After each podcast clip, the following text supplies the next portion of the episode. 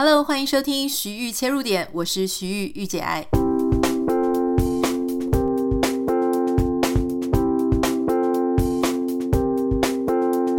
欢迎收听今天的节目。今天的节目真的很特别，因为我邀请到两位，我们节目从来没有两位来宾同时出现过，而且这两位呢是一对大家都。不太知道他们是夫妻，但他们真的是夫妻，是现在最有名的 Podcast 夫妻档。我们欢迎哇塞心理学的娜娜跟宇哲。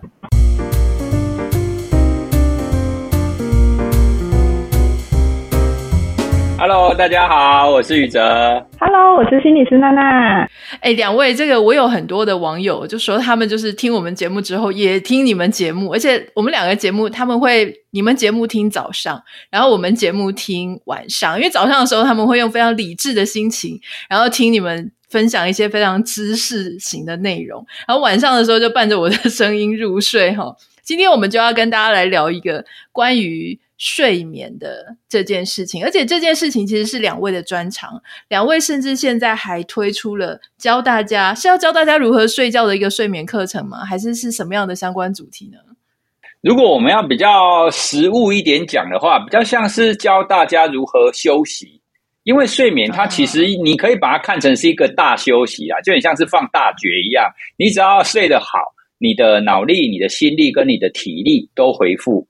可是因为我们现代人太忙碌了哦，所以我们忽略了休息这件事。尤其是我们华人，华人都一向强调你要勤奋嘛，你就不要睡太多啊，你要悬梁刺股啊，你要不断的努力哦。所以一方面在这种文化底下，那另外一方面呢，也因为我们现在科技的日新月异，所以大家的睡眠品质就越来越不好。啊，所以我们一直以来都希望可以有一个比较系统化的方式，可以来跟大家聊聊关于睡眠啊、休息啊。因为你休息好，你的疲劳才会恢复，你的专注力才会好。嗯，哎，两位都是心理学的专业，因为像宇哲是呃心理学的博士，而且你还是台湾睡眠医学学会大众教育委员会的委员哈。那娜娜是临床心理师，所以我想请教，像娜娜，你在临床心理上有遇到很多人真的是有睡眠问题，这个是现代人的一个通病吗？其实真的有诶、因为来找我的个案是各个族群，可能是真的，呃，我们从两三岁到七八十岁都会有。然后像是大学生，其实很明显他们就是作息紊乱的问题，所以他们常常会是来调作息的。那也会有一些高阶主管或者是公司的大老板，他们会是比较像是因为长期工作压力很大，那有一些专案啊，或是有一些在困扰烦恼的时候，他就会躺在那边，然后翻来翻去，像监狱一样睡不着，或是。早上时间还没有到，他就早醒了。那长辈族群有一群人，他们会是比较。比如说他已经用药很久了，可是他希望来减药，因为每天早上可能又有高血压又有糖尿病，看到一大把，实在觉得好痛苦哦，所以他们就希望来慢慢的拿掉那些比较抗焦虑啊，或者是比较帮助他们睡眠的那些助眠药物。然后像是去演讲的时候，可能常常就是虽然来听的是爸爸妈妈，然后他们也是问自己睡眠问题，可是你会发现演讲结束的时候，就会一堆人在那边排队，开始想要问小朋友怎么样才会睡觉。所以其实各个年龄层都会有睡眠的困扰，然后因为睡眠实在是太跟我们生活中的情绪啊、注意力啊、工作表现、学习、健康都有影响，所以虽然大家没有讲，可是常常都会有这个困扰。对，我要再跟大家补充一下，刚刚娜娜讲的比较像是她在一个治疗室里面或者是演讲时候看到的。那根据我们卫福部的调查，使用镇静安眠药物的比例，它其实是年年在增加哦。今年就去年哦，去年二零二二年，我们使用镇静安眠药，我们吃掉了十一亿颗哦，十一亿耶。然后呢，在健保里面数据里面啊，到底多少人去吃掉这十一亿颗呢？四百五十三万人。好，如果我们假设台湾有两千三百万嘛，对不对？四百五十三万的概念就是它介于四分之一到五分之一之间。哦，所以我们很难想象这样子的数据。诶，你你说四分之一到五分之一，诶，没有那么多啊。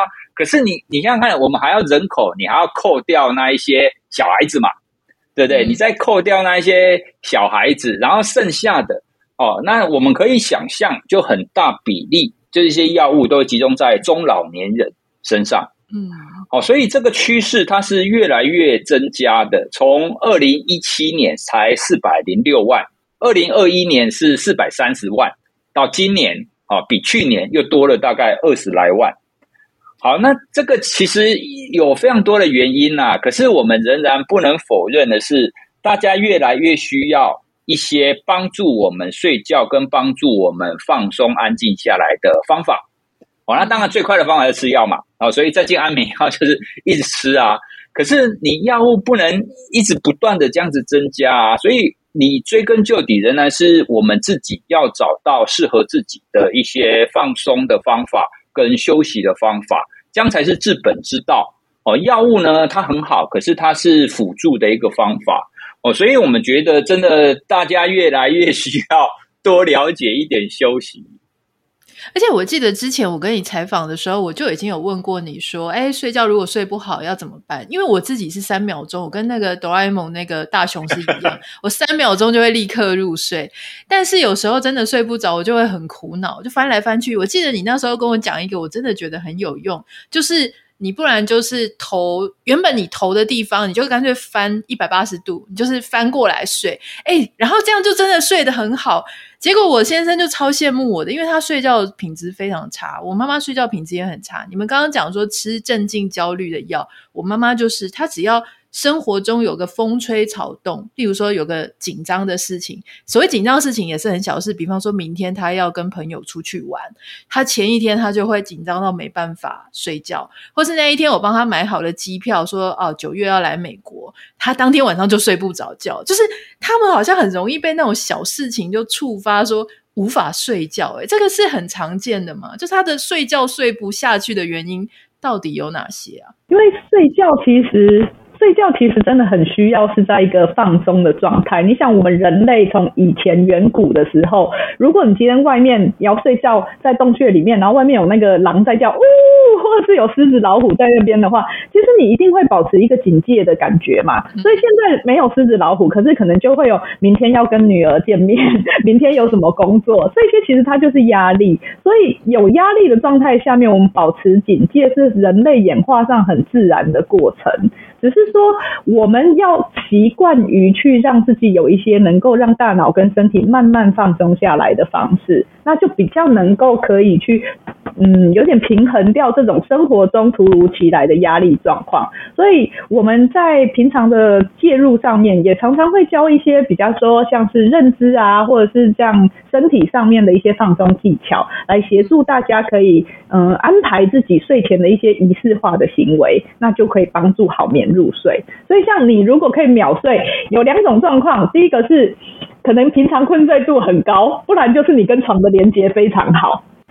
哦，我我想说，我先生睡不好，会不会是因为母老虎在旁边？因为 我刚刚讲说，如果有一些野兽在旁边的话，人类是没有办法睡觉的。可是，我觉得他其实真正的问题，应该是他到睡前那一刻都还在滑平板，在玩游戏，啊、是不是？这个什么蓝光手机这些东西，是不是对睡眠也真的是有影响？在睡觉前的行为，我们都会说睡前的仪式啊。睡前的仪式，现在随着科技的进展，很多人都会滑手机嘛。以前以前的睡眠卫教是讲看电视啊，可是现在基本上不太讲看电视，都是讲手机跟平板。那手机跟平板确实是现在睡觉前做的坏事。所谓的坏事是会损害睡眠的。我从很多的临床调查研究跟一个实验室的研究。其实实验室的研究也发现，你睡觉前同样是看书哦，可是你是用平板看还是用电子书看？哦，就是一般一般的那种纸本书哦，或者是要反射光线的那种电子书，这两种，他就发现平板看书，它就是会有它它就是会对睡眠产生一定程度的负向的影响，包含是你会比较难以入睡啦，那睡眠品质会比较差。哦，所以这当中有其中一个关键就是光线哈、哦。那个呃，Anita 刚刚也有提到，因为这些发光装置，它的光线它会直接进入到你的眼球里面。哦，所以呢，它一定程度的会造成两个效果。第一个效果，因为光线会抑制我们的褪黑激素，那褪黑激素在身体里面，它会诱发你想睡的感觉。那如果你一直照光的话，褪黑激素的分泌就会延后。那延后呢，它就会让你比较不容易入睡嘛。哦，这是第一个效果，它会直接的去抑制褪黑激素。那第二个呢，其实光线，光线对人类来讲，它有直接的一个促醒的效果，就是让你比较清醒了。好像听众朋友，你可以想象一下，如果你今天是在一个冷气很凉，然后暗暗的，然后那样子的一个空间或会议室，然后坐在很舒服的椅子上，然后再听前面的人讲很无聊的演讲。那场合是不是就很容易睡着？哦，那当中就有一个就是光线，哦，所以呢，记得如果你要听很无聊的演讲，灯光要强一点。你如果灯光很暗的话，就很容易让你睡觉。哎，所以我们使用这种睡前的三 C 啊，它很直接的光线就会造成这两个效果，抑制褪黑激素，更直接让你保持比较清醒的状态。那我再另外补充，就是如果睡前还在使用这些三 C 啊，有时候我们大脑的状态就是还是在快速运转。你可能会觉得说，哦，我就是无脑滑而已啊，其实我并没有在想什么。可是其实那个讯息还是会一直进入你的大脑里的。你你要去选说，哎，这个我要不要看？我有没有兴趣？其实它还是都在作业。所以你可以把大脑想象成像那个电风扇一样快速运转。然后如果你睡前的时候，你看，我们电风扇一关掉，它是不是叶片还有一个惯性？它不会马上停掉。就算你今天用的是那个 Dyson 之类没有叶片的。它其实引擎那边也都还会有一个热度，所以在睡前，我们的大脑跟身体本来就会需要有一个缓冲，是让它慢慢放松的。那如果你睡前就是滑到最后一刻的话，你躺在床上，可能大脑飘来飘去的，可能都还是刚刚的那一些资讯。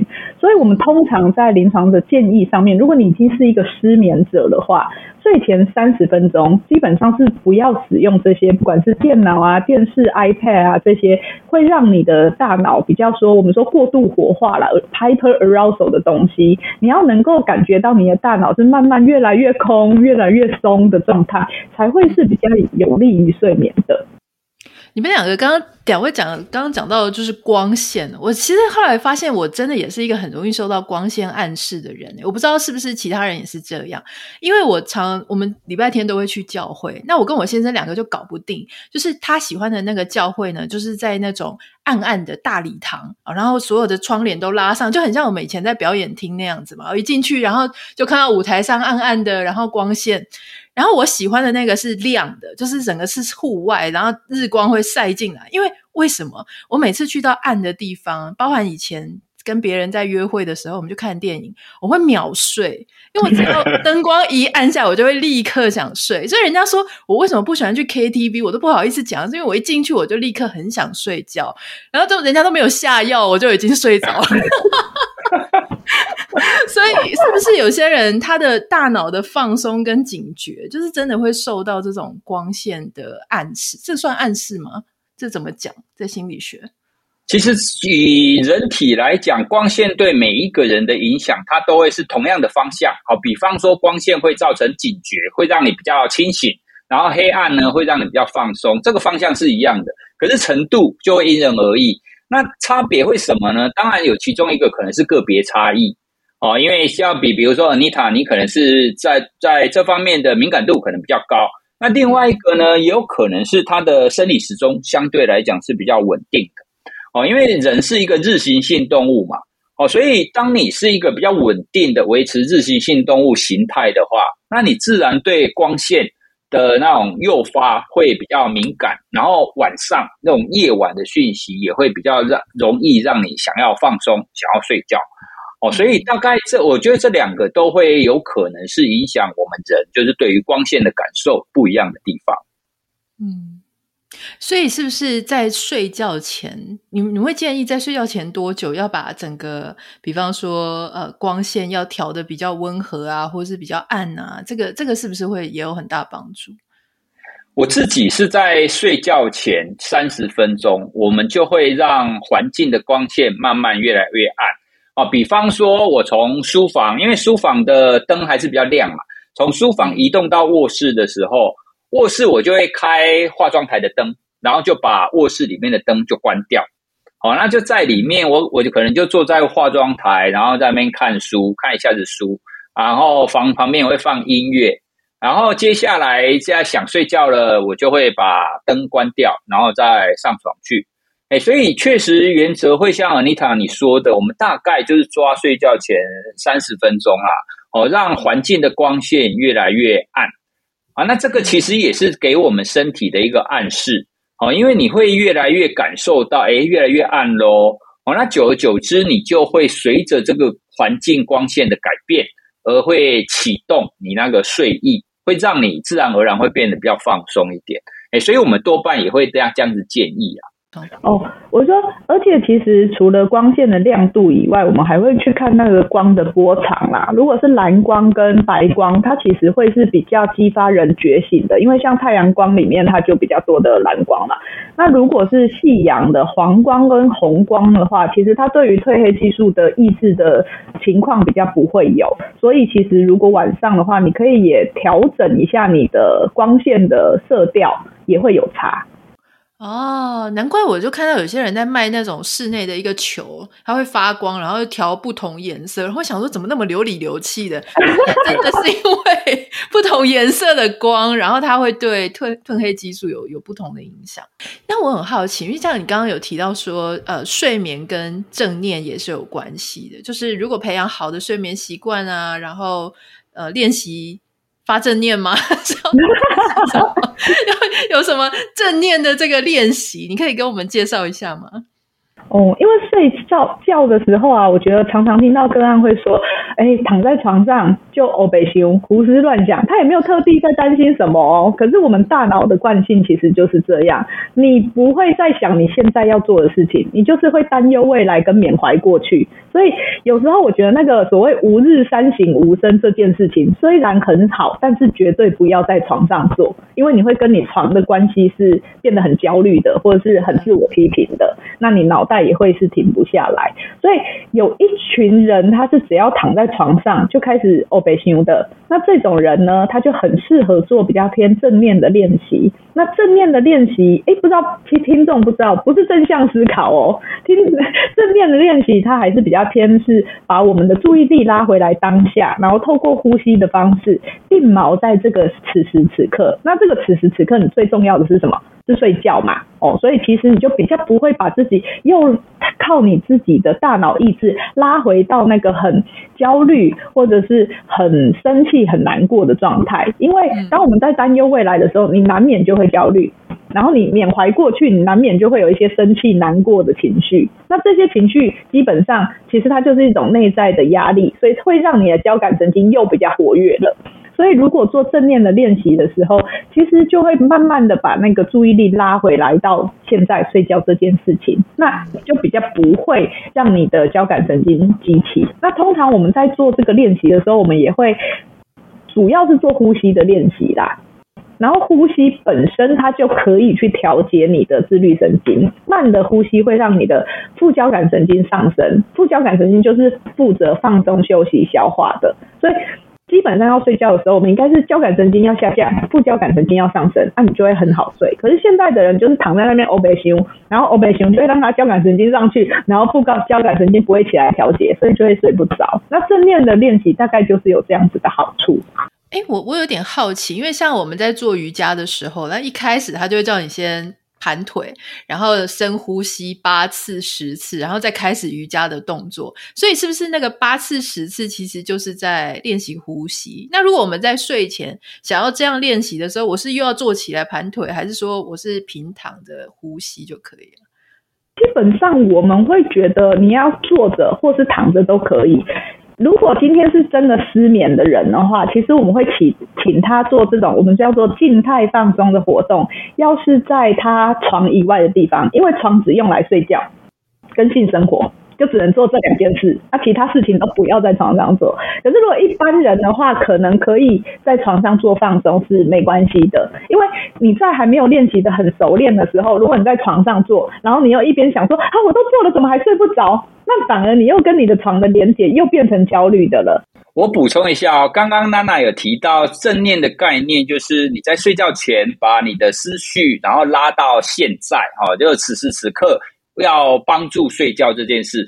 可是听众朋友，你要记得哦，你拉回当下，你千万不要想着我要赶快睡着，我要赶快睡着，我要赶快睡着。你不可以做这件事哦，因为你的注意力不是聚焦在我要赶快睡着这件事。哦，其实人的大脑也很有趣，你越想做，它越做不到。特别睡眠更是这样，这是特别是睡眠，它更是这样一件事。哦，所以很多失眠、长期失眠的人啊，他们当中就很容易会出现一个错误的信念跟行为，就是一躺上床，他就想着我要赶快睡着，我如果不赶快睡着，我明天一定会发生什么灾难化的一些事件。哦，所以呢，我们说正睡前的正念的练习，回到当下，回到此时此刻，可是你的注意力是在注意别的事，好像刚刚举例的，你可能注意呼吸。哦，因为透过这种感受，那让你的这种觉察都一直停留在某一个点，而这个点呢，不会让你变得比较焦虑，而会让你比较放松。哦，因为如果你一直想着我要赶快睡觉，你就会焦虑嘛。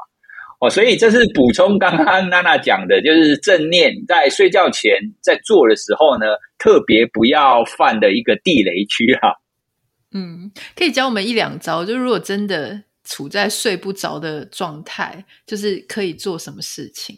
其他当然要去，我觉得可以。你们线上课程会讲更多，但这边先偷偷教个一两招。我先讲自己的经验好了，因为我自己的做法，如果我躺在床上大概二十分钟，我睡不着的话，我会有两种形式。一种形式呢，我就是先躺着，然后先自己做刚刚娜娜说的这种正念呼吸的方法。哦，那通常我自己做大概三到五分钟，我就可以知道有没有效。有没有效的意思是说，有有的时候我三到五分钟我就可以平静下来，我可以感觉我自己变得比较放松，我有睡意。可是有的时候呢，会没有效。那没有效的情况底下呢，我就会起来，我会离开床铺，然后一样我就开化妆台的小灯。然后就开始看书，看一些无脑的书籍。因为如果你继续躺在床上，你就是那种刚刚娜娜所描述的会胡思乱想的情况就会出现。所以我会需要有一个方法去让我的注意力，然后聚焦在某一件事情上。哦，所以我自己最常用的方法是看无脑的书籍啦，因为那个注意力的聚焦就很容易。那等到大概看了十分钟以后呢，想睡觉，我就再回到床铺上。这个是我最常用的方法。哦，所以换个位置或者是换个空间，其实也有用，对不对？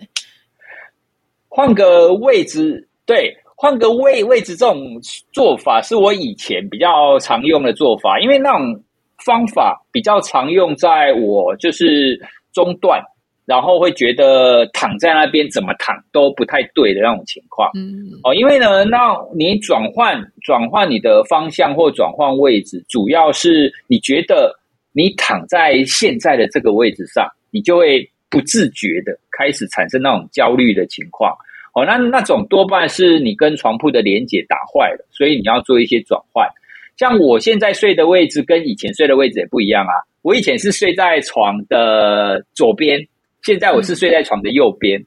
嗯，那我之所以会转换，就是因为我前一阵子确实睡得比较不好，哎，所以我就换一边，换一边真的睡得比较好。啊，哎，刚刚娜娜你一直在谈，就是说人跟床的连接，我觉得这件事情很有趣，因为我是第一次听到这种说法，就是人跟床也有他们很独特的关系，是不是？这个这个连接跟这个关系，它是不是说你的意思也是会影响到说我们遇到床的时候，我的心理状态会不同，是这个意思吗？嗯，因为在心理学上面，我们有一个词叫做制约，对。那制约基本上呢，就是你会跟一个东西形成某一个关系。比如说，如果你今天呃有一次哦，因为某一些事情睡得比较不好，所以呢，你就是跟你的床就不小心形成了焦虑的连接。在心理学上有一个很典型的实验呐、啊，就是一个叫做 Little Albert 的小朋友哦，九个月大，然后呢，他在每一次他原本不怕动物哦，可是每一次有一个毛茸茸的白老鼠。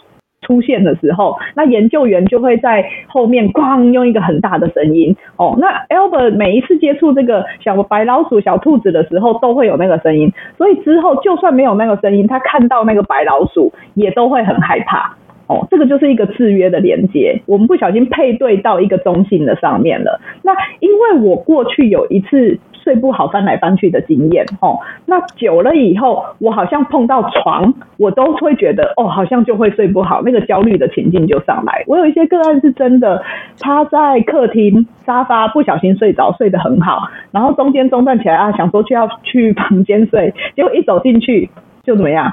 很紧张，或者是一躺到床上就睡不着了，那就表示他跟他的床已经连接不好了，甚至是失眠很严重的个案，他们有时候偏色开始暗下来，要晚上了，他们就会觉得说，哦，我今天不知道睡不睡得着，我又要被考试了，每一天都很压力很大，所以光是晚上他都开始需要吃镇定剂或很害怕。这种就是很明显的，我们说心理上面的制约跟连结。所以刚刚讲到说，我们要跟床保持一个很好的关系，通常在建议上，我们就不会在上面看书啊、划手机啊、吃东西啊、做任何有的没的事情。嗯，那万一他已经有跟床不好的连接了，这样是要把床整个丢掉吗？还是 他可逆吗？他可以回复的吗？是可以回复的。基本上我们通常啦，就像呃很多我们在做行为上面的介入的时候，我们就会希望是可以用取代的，而不是直接消灭这个这个东西。那取代的方式就是你要发展出来一个新的替代性的行为。然后去跟你的床连接，所以通常我们做法就会说，不要在床上翻来翻去。然后像宇哲刚刚的，就是十五二十分钟，你觉得那个睡意还没有来，那我们就会离开去做静态放松的活动。那静态放松的活动，当然如果今天是一些放松训练啊，或正念呼吸那些是最安全的。可是有些人就是我不想做那个嘛，做那个好无聊。好，那你就可以像宇哲一样，就是看书。像我就是听 podcast。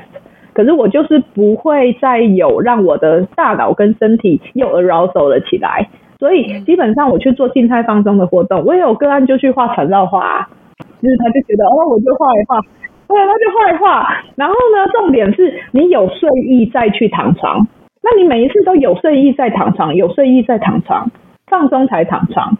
那你就跟你的床又形成一个新的连接，也就是说，我们用新的连接慢慢去取代掉之前坏掉的连接。这个是临床上面我们在做行为治疗很常做的一个方法。我我可以举例我自己的方法来佐证娜娜刚刚讲的，因为我刚刚有提到我前一阵子睡得比较不好嘛，那那个时候我就觉得我自己的身体跟床铺的连接变差了哦，所以呢，我有一段时间我晚上关灯。然后进房之后，我第一个动作我会先躺床，然后我旁边会先播一个轻柔的音乐，然后呢，躺床之后我立刻大概做三到五分钟的那种正念呼吸的练习。好，我为什么要这么做呢？其实我就是要重新建立我的床铺跟我的身体是放松的这样子的一个连接。诶，因为之前可能打坏了嘛，好，所以我重新建立，就是我只要一躺床，我就练放松。哦，所以久而久之呢，就会跟音乐，然后跟放松，然后跟床，哦，这三者的关系就会再重新的连结。哦，所以做一段时间之后，我的那种跟床铺的焦虑感就会明显的降低。而且呢，你睡觉前，你一刚开始你就在床铺上做这样子的一个放松，你会更敏感的去觉察你自己有没有睡意。所以我当时的做法是，我如果觉得，哎。我做一做，就有一点快要失去意识了，哎，因为有有的时候你躺在床上做的时候，你就会觉得想睡觉。那接下来我就会直接关灯睡。可是如果我做完三五分钟的放松，我还没有想睡的话，我就会起来，然后一样在化妆台，然后先看书。对，所以这个是我重新建立跟床铺关系的一个方法啦，就是你也需要有一段时间，然后一躺床，你就要立刻做放松的这件事。哦，那重新建立起身体跟床铺的正向的关系。嗯，透透过你们这样讲，我突然发现说，人家说什么打造一个舒适的环境，就是很多人想说房间床就是躺上去就睡啊，但可是事实上，照你们这样讲，其实它真的是可以被打造、被经营出来。就说当我。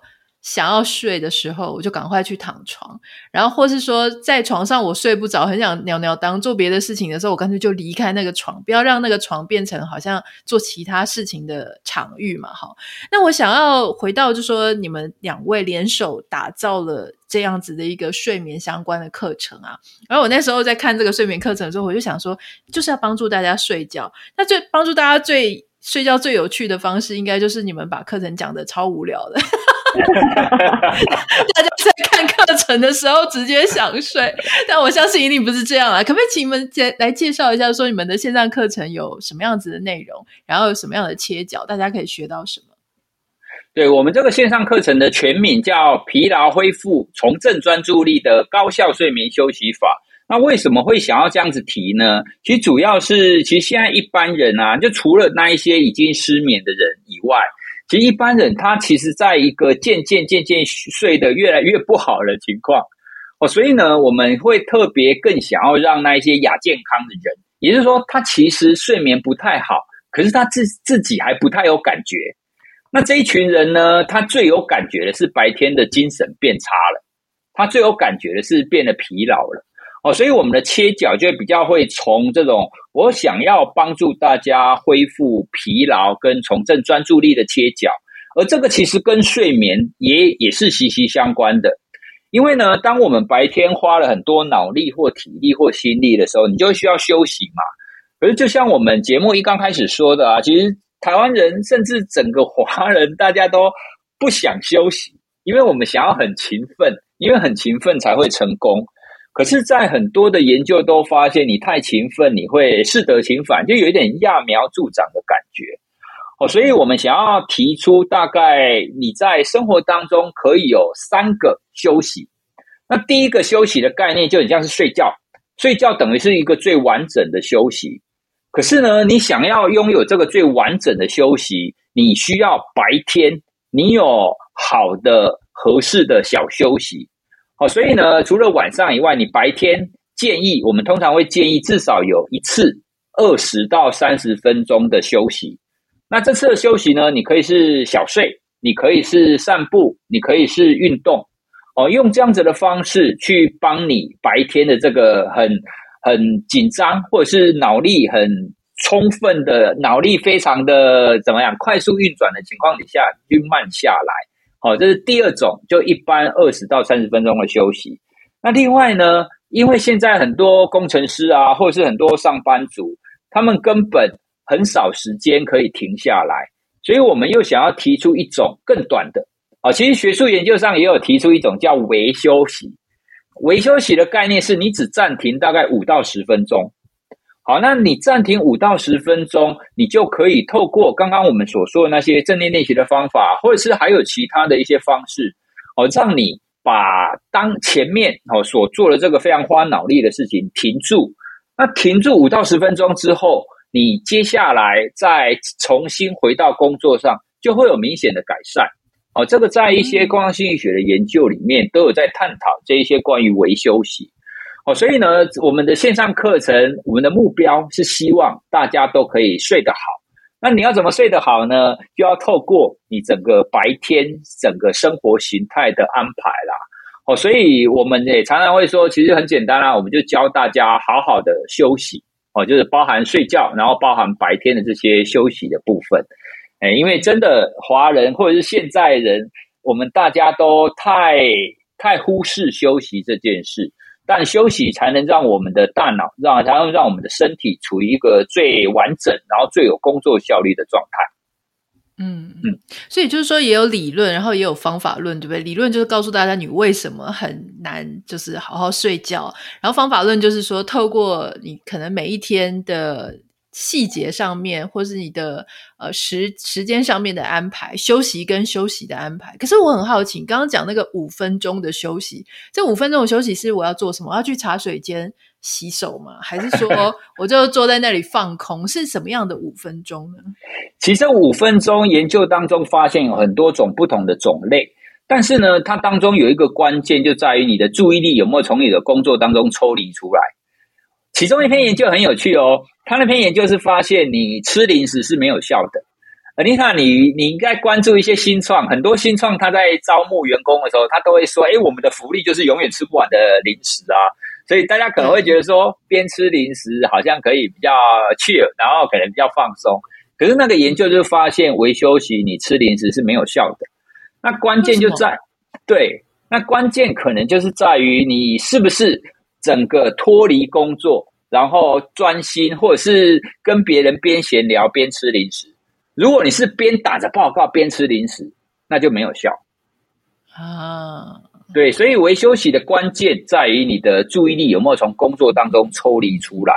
那方法有非常多种，包含刚刚我们所说的正念呼吸啊，它其实你短，你也可以只做三五分钟哦。所以我们在课程当中，我们除了有理论，然后可以帮大家做一个生活规划以外，我们也做了很多的放松练习哦。娜娜就会引导大家，好，那你要怎么样做呼吸的练习呢？那除了呼吸的练习以外，另外还有更进阶的哦，比方说有腹式呼吸，然后身体扫描等等的。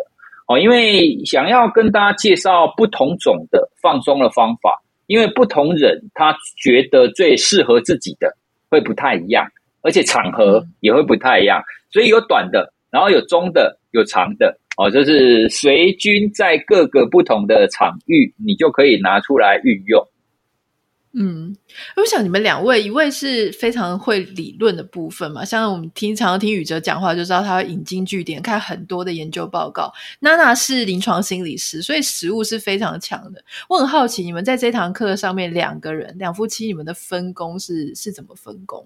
就说你们两个有说主打不同的主题吗？还是说每个主题你们都是互相讨论、理论实务结合，是怎么样做一个分工呢？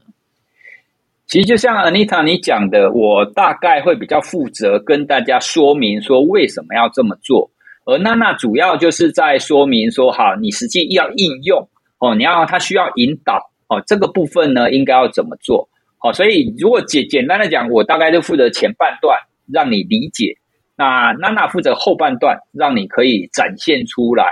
哦，那么为什么我们会需要前面理解的部分？其实，在我自己在这么多年来的这种在企业的讲座或者是教学上，我发现越高知识分子，你越需要跟他说为什么要这么做。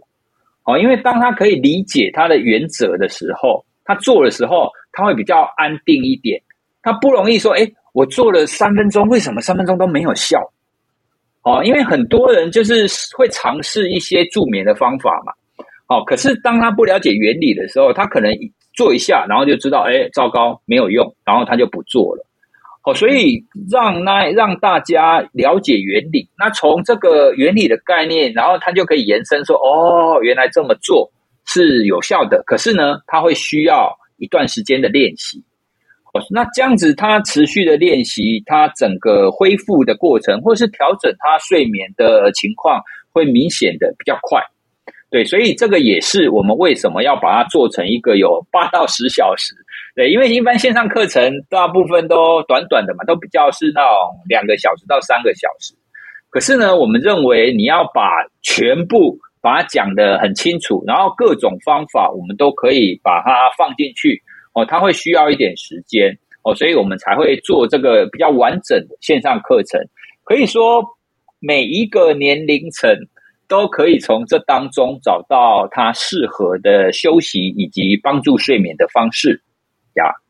我觉得就像刚刚宇哲讲到的，我自己临床经验上也是。其实，如果你今天去看诊，医生也会跟你说要做运动哦，要早睡早起哦，就是不要用三 C 哦。其实都会讲啊，大家知不知道？我去演讲的时候问大家说，哎，你睡前三十分钟有用三 C 的多少？基本上一百个里面只会有一个没用啊。我大家知不知道不能用？还全部都知道。可是为什么不能用？大家其实不知道它的影响到底是什么。所以，当如果你知知道为什么要这么做的时候，第一个你会很有弹性的在生活中，你会有觉察，然后也开始会去做行为上面的改善。这个是为什么我们在前面要做讲知识的部分，那后面就会由我去讲一些案例啊，或者是生活情境上面，我们可以们可以怎么样子去运用这些好眠的技巧，或者是休息的方法。嗯，我们今天真的非常谢谢两位哦，因为其实睡眠是一辈子的事情，直到你停止呼吸之前，你每天都。都要睡觉，而且好好睡觉可以帮助大家活更久，所以我觉得这个事情是非常重要，因为它可以无限观看嘛。所以欢迎，如果你对这一堂课是有兴趣的话，可以点开今天的节目简介栏。那在这段期间里面呢，也会有比未来它这个课程就是早买就会是最便宜，接下来钱就会一直一直一直往上。我以前都不相信这件事情诶，但我后来就是最近去划一些我以前想买而没有买的课程，都已经飙到什么一万多了，吓死我！所以请大家一定要在你最开始最早鸟早鸟中的早鸟的时候，赶快把这个课程定下来。就像呃 Anita 说的，其实我们这个课程从七月底，然后到九月三号，一直都是超早鸟的优惠。那这段时间呢，它的价格是低于四折的哦，不到一半。而且呢，我们也提供给 Anita 的听众哦，有一个专属的折扣码。如果大家在这段时间呢，你结账的时候输入折扣码，你写 Love 三五零哈，L O V E 三五零哦，那这样子你就可以再额外再折三百五十元哦。所以邀请大家一起来跟我们学习怎么好好的睡觉，然后怎么好好的放松。哇，实在太棒了！感谢给我们听众有一个折扣码，Love 三五零，L O V E 三五零，非常谢谢两位。